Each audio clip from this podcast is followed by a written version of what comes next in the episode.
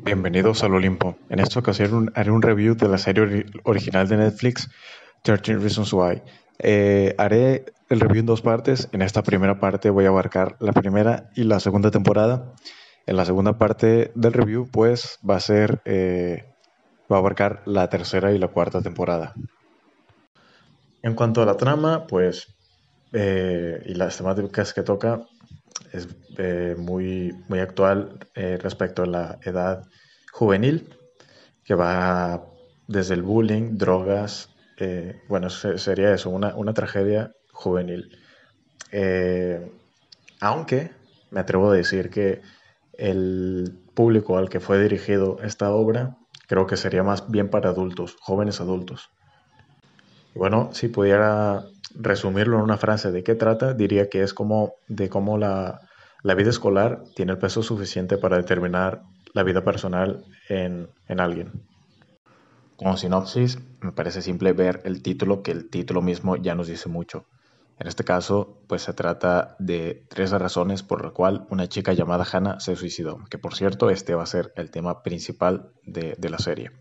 Y bueno, deja testimonio eh, y evidencia unas grabaciones guardadas en cassette y en ella explica por qué tomó tal decisión, que lo expone en 13 razones.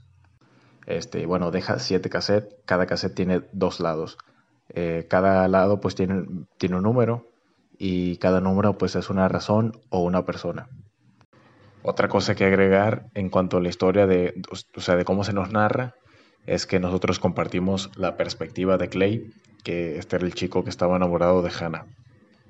Entonces todo esto comienza justo en el momento en el que Clay sale de la escuela, llega a su casa y se encuentra con una caja de zapatos llena de los cassettes.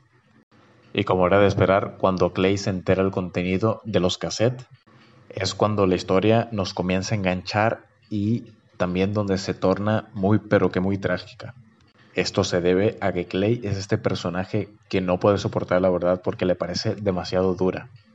Además, comienza a percibir su entorno demasiado hostil y oscuro. Esto se debe a que sabe que más de algún compañero suyo de la escuela está, involucrado en esto. Ya dicho esto, voy a pasar a decir lo que causó cada uno de los personajes involucrados a Hannah. Primero voy a mencionar los de la primera temporada y luego los de la segunda. No recuerdo exactamente el orden en que fueron apareciendo pero creo que no afecta tanto, a excepción de algunos personajes que sí son determinantes para, pues, para darle el drama que tuvo, que tuvo la obra. Así que voy a intentar respetar un poco eso. Voy a comenzar por Justin, que era parte del equipo de básquetbol y era un chico muy popular en la escuela. La primera vez que se encuentra con Hannah es en una fiesta, donde pues queda nada más en eso, un pequeño encuentro que no intercambian, intercambian palabras. Luego vemos que en la escuela pues ya se vuelven a encontrar y pues ya platican. Y al tiempo después llega el, llega el punto en que Hannah accede a salir con él, donde pues van a, pues en esa cita van a, a un parque. En un momento de la cita, Hannah se iba a deslizar por, por una resbaladilla y bueno, Justin le hace una foto, pero pues Hannah llevaba una falda, cosa que pues hace que esa foto fuera muy comprometedora.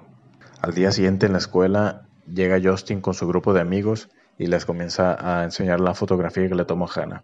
Y uno de ellos, este, pues mira la foto, le, le arrebata el celular a, Justin y se lo envía a todo el mundo. Y cuando Hannah se llega a enterar, pues obviamente Justin se gana el odio total de Hannah.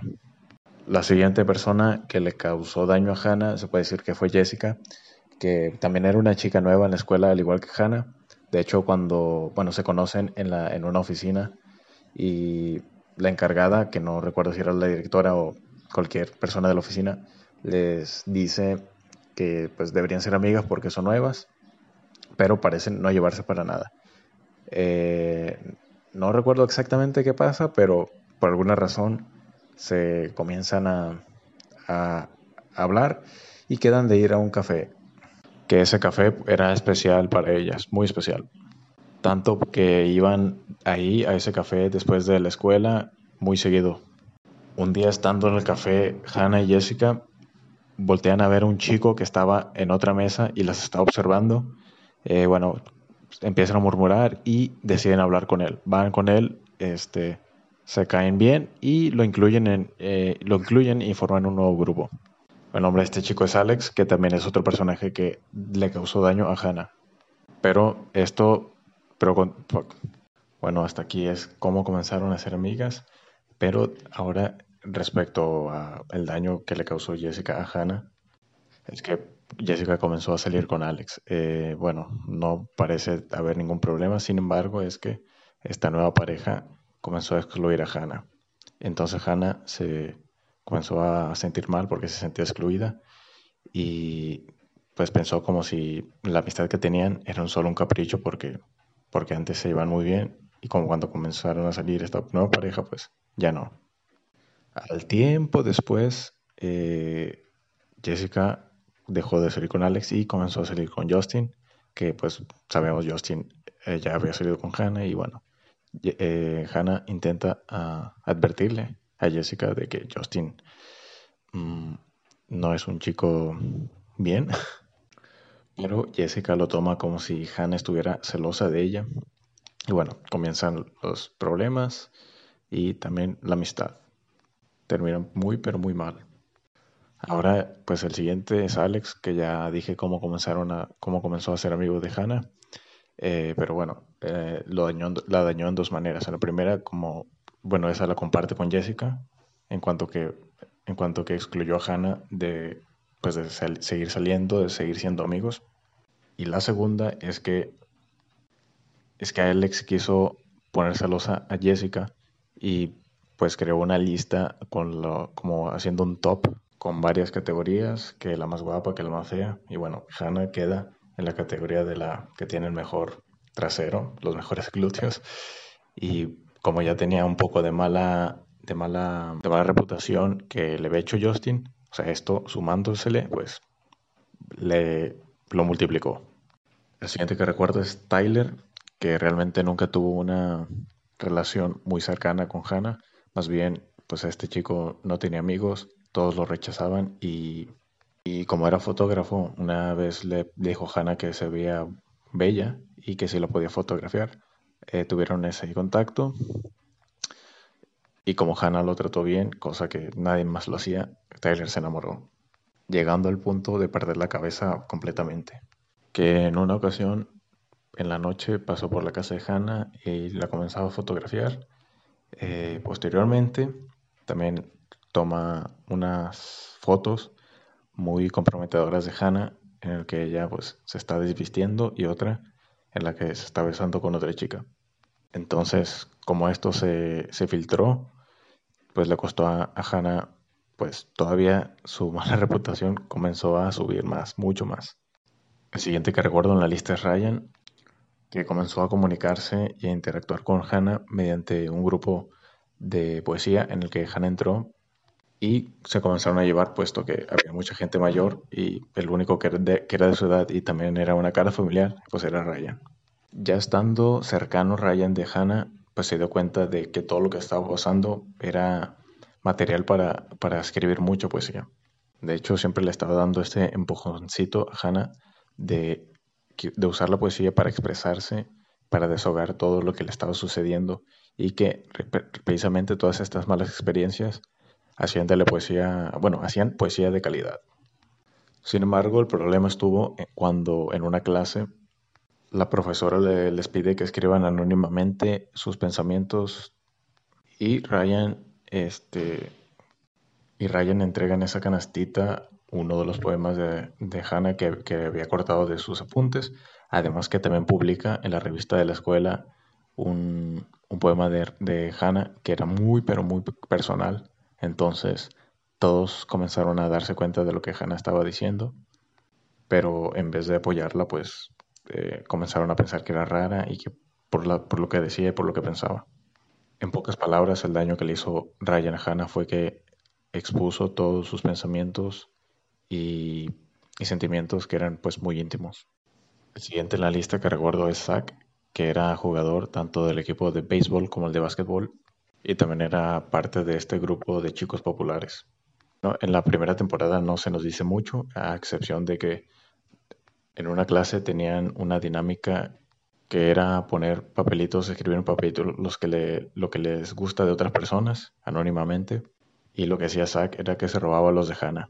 Que esto pues se podía traducir que Zack le quitaba estos pequeños momentos de luz cuando Hannah pues estaba pasando por muchas cosas malas.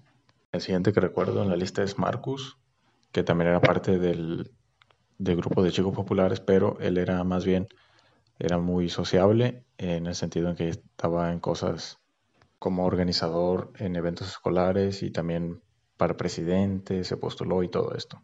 O sea, tenía una imagen pública muy cuidada y, y, todo, y todos, a todos, casi todos les agradaba. Pues todo comienza cuando, pues, en, día San Valentín hicieron una dinámica de, de hacer como un cuestionario y así emparejaban a las personas de acuerdo a sus gustos y todo esto. Y bueno, de alguna manera Marcus consigue el número de Hannah y la hace creer que, que le aparece en su lista y, y, pues le invita a salir. Bueno, pues Hannah accede a salir con Marcus. Y bueno, lo que hace Marcus es que, bueno, primero que nada llega como una hora tarde, ya que comienzan a platicar y comienza a compensar pues que, el hecho de, de, haber llegado tarde. Eh, pues Marcus comienza a querer propasarse con Hannah y diciéndole que pues tiene la casa sola, o sea, incitándola a tener sexo que él pues le daba a entender a Hannah que Marcus creía que, que la chica era una chica fácil, por lo que lo empujó y comenzó a gritar. Marcus también reaccionó de una manera muy agresiva que le, le gritó a la cara y, bueno, sobre todo eso, mostró mucha agresividad en su reacción. Y bueno, en la manera en que lo afectó es que este hecho era una reivindicación de que la imagen que tenía Hannah en la escuela de ser una chica fácil, pues estaba, estaba siendo firmada mediante Marcus. La siguiente que recuerdo es Courtney, que repito, no fue el orden en que, fue, en que fue apareciendo en la serie. Y bueno, pues este Courtney se comienza a acercar a Hannah porque se dio cuenta de que estaba siendo acosada.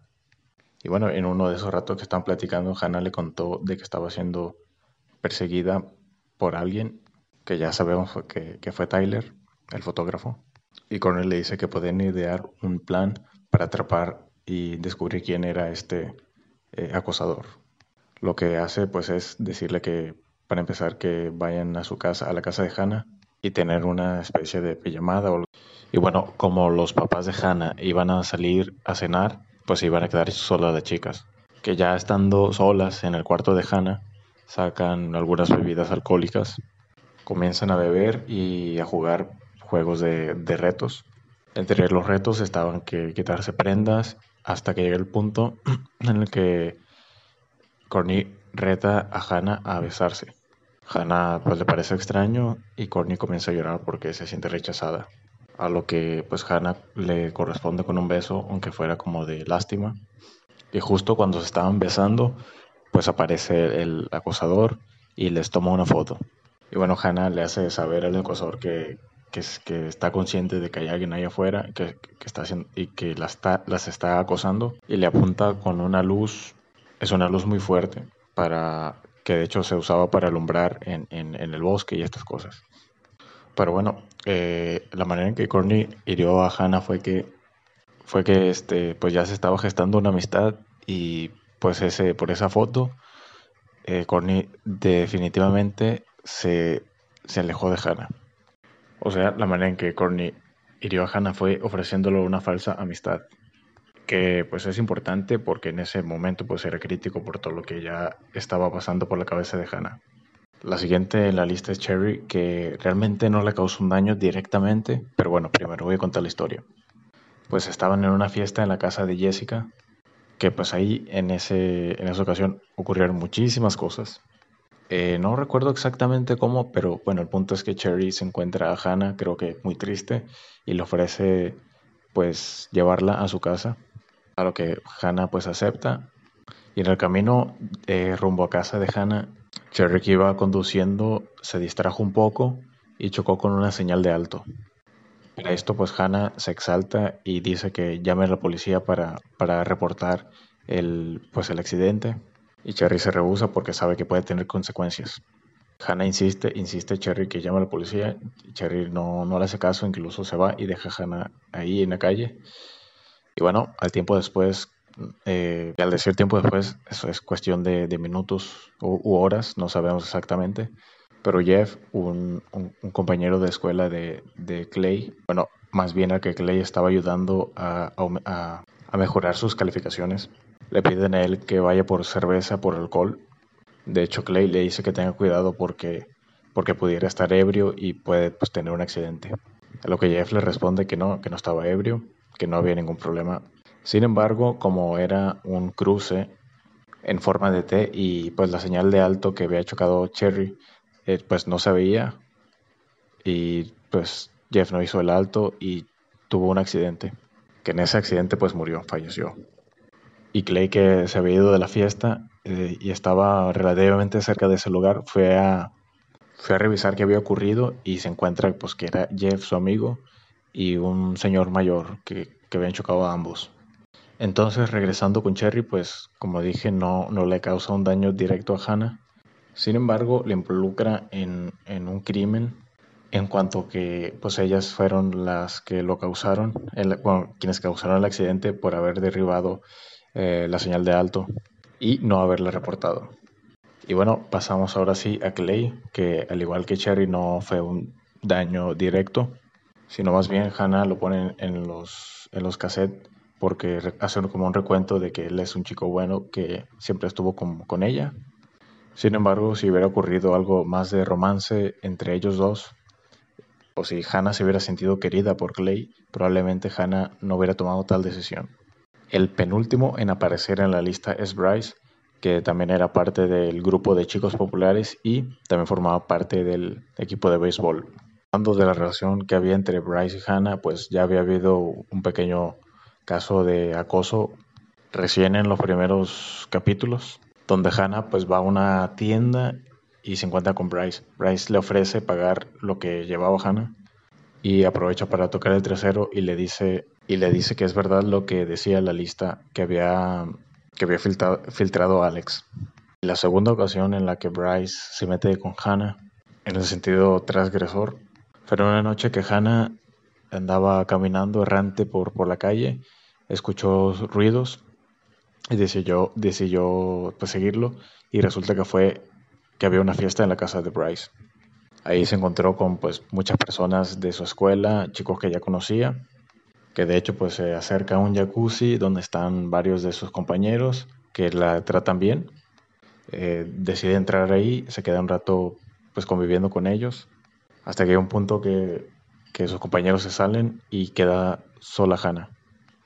Cuando Bryce se, da cuenta que Hannah está sola, va y se, también se mete en el jacuzzi con ella. Y en pocas palabras, pues la fuerza a tener sexo con ella, o sea, la viola. Cosa que a Hannah le causó muchísimo daño, no solo porque lo que le causó Bryce a Hannah fue muy fuerte, puesto que le, le dejó muchos daños psicológicos, pero puesto que también fue una violación, o sea, en el plano físico, fue una transgresión. De, hecho, pues yo considero que este fue de los más definitivos.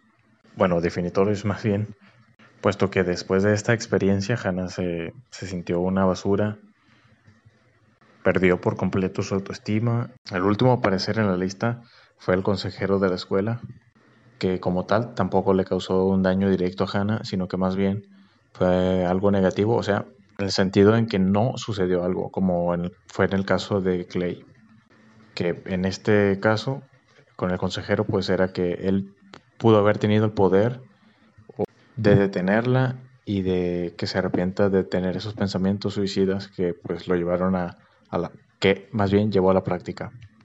En la segunda temporada la historia se desenvuelve de manera distinta y las pistas, que en el caso anterior fueron los cassettes, ahora son fotos.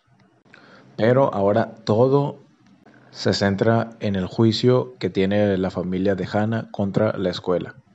Además que como habían quedado algunos cabos sueltos de la primera temporada, en esta segunda se retoman y hacen ver cómo Hannah no era tan inocente como si podemos creer que fue en la primera temporada.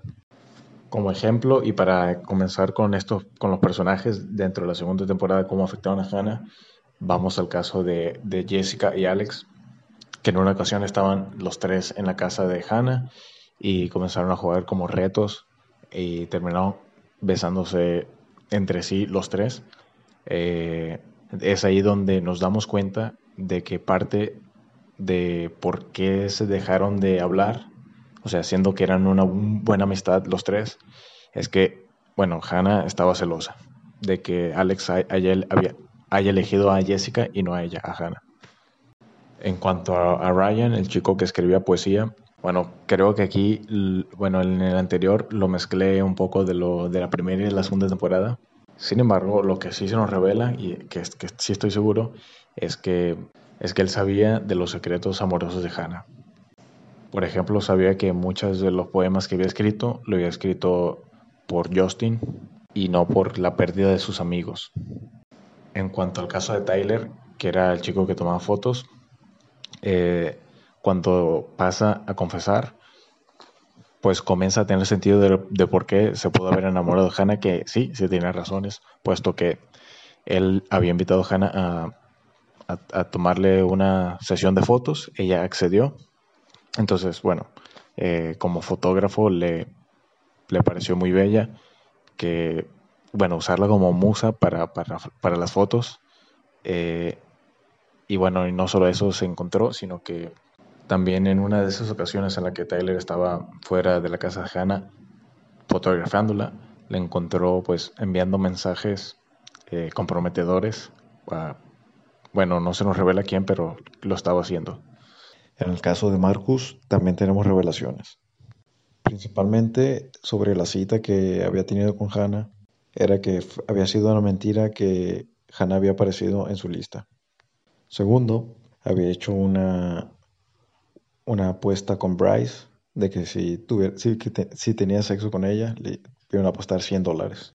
El siguiente personaje que nos cambia la perspectiva en la segunda temporada es Zack, que precisamente sí este, se sentía como solo, aún estando en, su grupo de, de, amigos, que era este grupo de chicos populares. Además que se había sentido mal por Hannah de cómo Marcus la había tratado. Entonces, en vacaciones, eh, comienza a ir muy seguido al cine donde trabajaba Hannah. Después de un tiempo comienzan a salir y, bueno, incluso a mantener relaciones sexuales. Sin embargo, al terminar las vacaciones y regresar a la escuela, eh, Zack le comenta a Hannah que no puede decirle así a sus amigos que, que, está saliendo con ella. Entonces ahora la historia cambia un poco, o sea, no era que Zack hirió a Hannah de que le estaba robando su, su fuente de autoestima, sino que de nuevo Hannah no, no se sentía incluida en ese grupo. Aunque podría ser justificable la postura de Zack, puesto que él no lo hizo intencionalmente. De Courtney, al haber ido al declaratorio, nos, bueno, ya nos damos cuenta de la historia que tenía detrás, que ese beso que pareció accidental que se dio con, con Hannah, perdón, más bien había sido intencionado puesto que, bueno, descubrimos que, es lesbiana. Pero como sus padres ambos son, son gays, pues iba a sentirse, bueno, iba a sentir el peso de la presión social. Por lo tanto, que se supiera que ella fuera lesbiana iba a ser una noticia que, que no iba a poder soportar. Aunque respecto a lo que le hizo a Hannah, se mantiene igual, o sea, el haberle ofrecido una amistad falsa. Más bien, pretendió ser su amiga para poder acercarse a ella y probablemente tener algo como pareja. Y por último, como fue también en el caso anterior, tenemos a Bryce, que este chico realmente es el que le da sabor a la trama. ¿Por qué? Porque todos sabemos que él es culpable.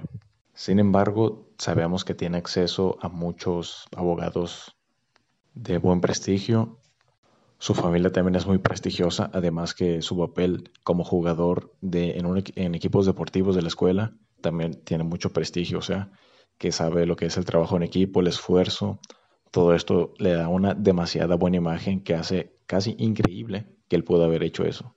O sea, la obligación a Hannah. Sin embargo, eh, como en esta segunda temporada se nos comienza a dejar como pistas fotos en vez de cassette, y estas pistas son de casos en los que algunos jugadores de, pues del, del equipo de béisbol habían tenido muchas veces, en varias ocasiones, eh, habían hecho acoso sexual a chicas. Y estando ellas ya sea drogadas o ebrias, eh, se les tomaba fotos desnudas incluso teniendo sexo. claro, involuntariamente.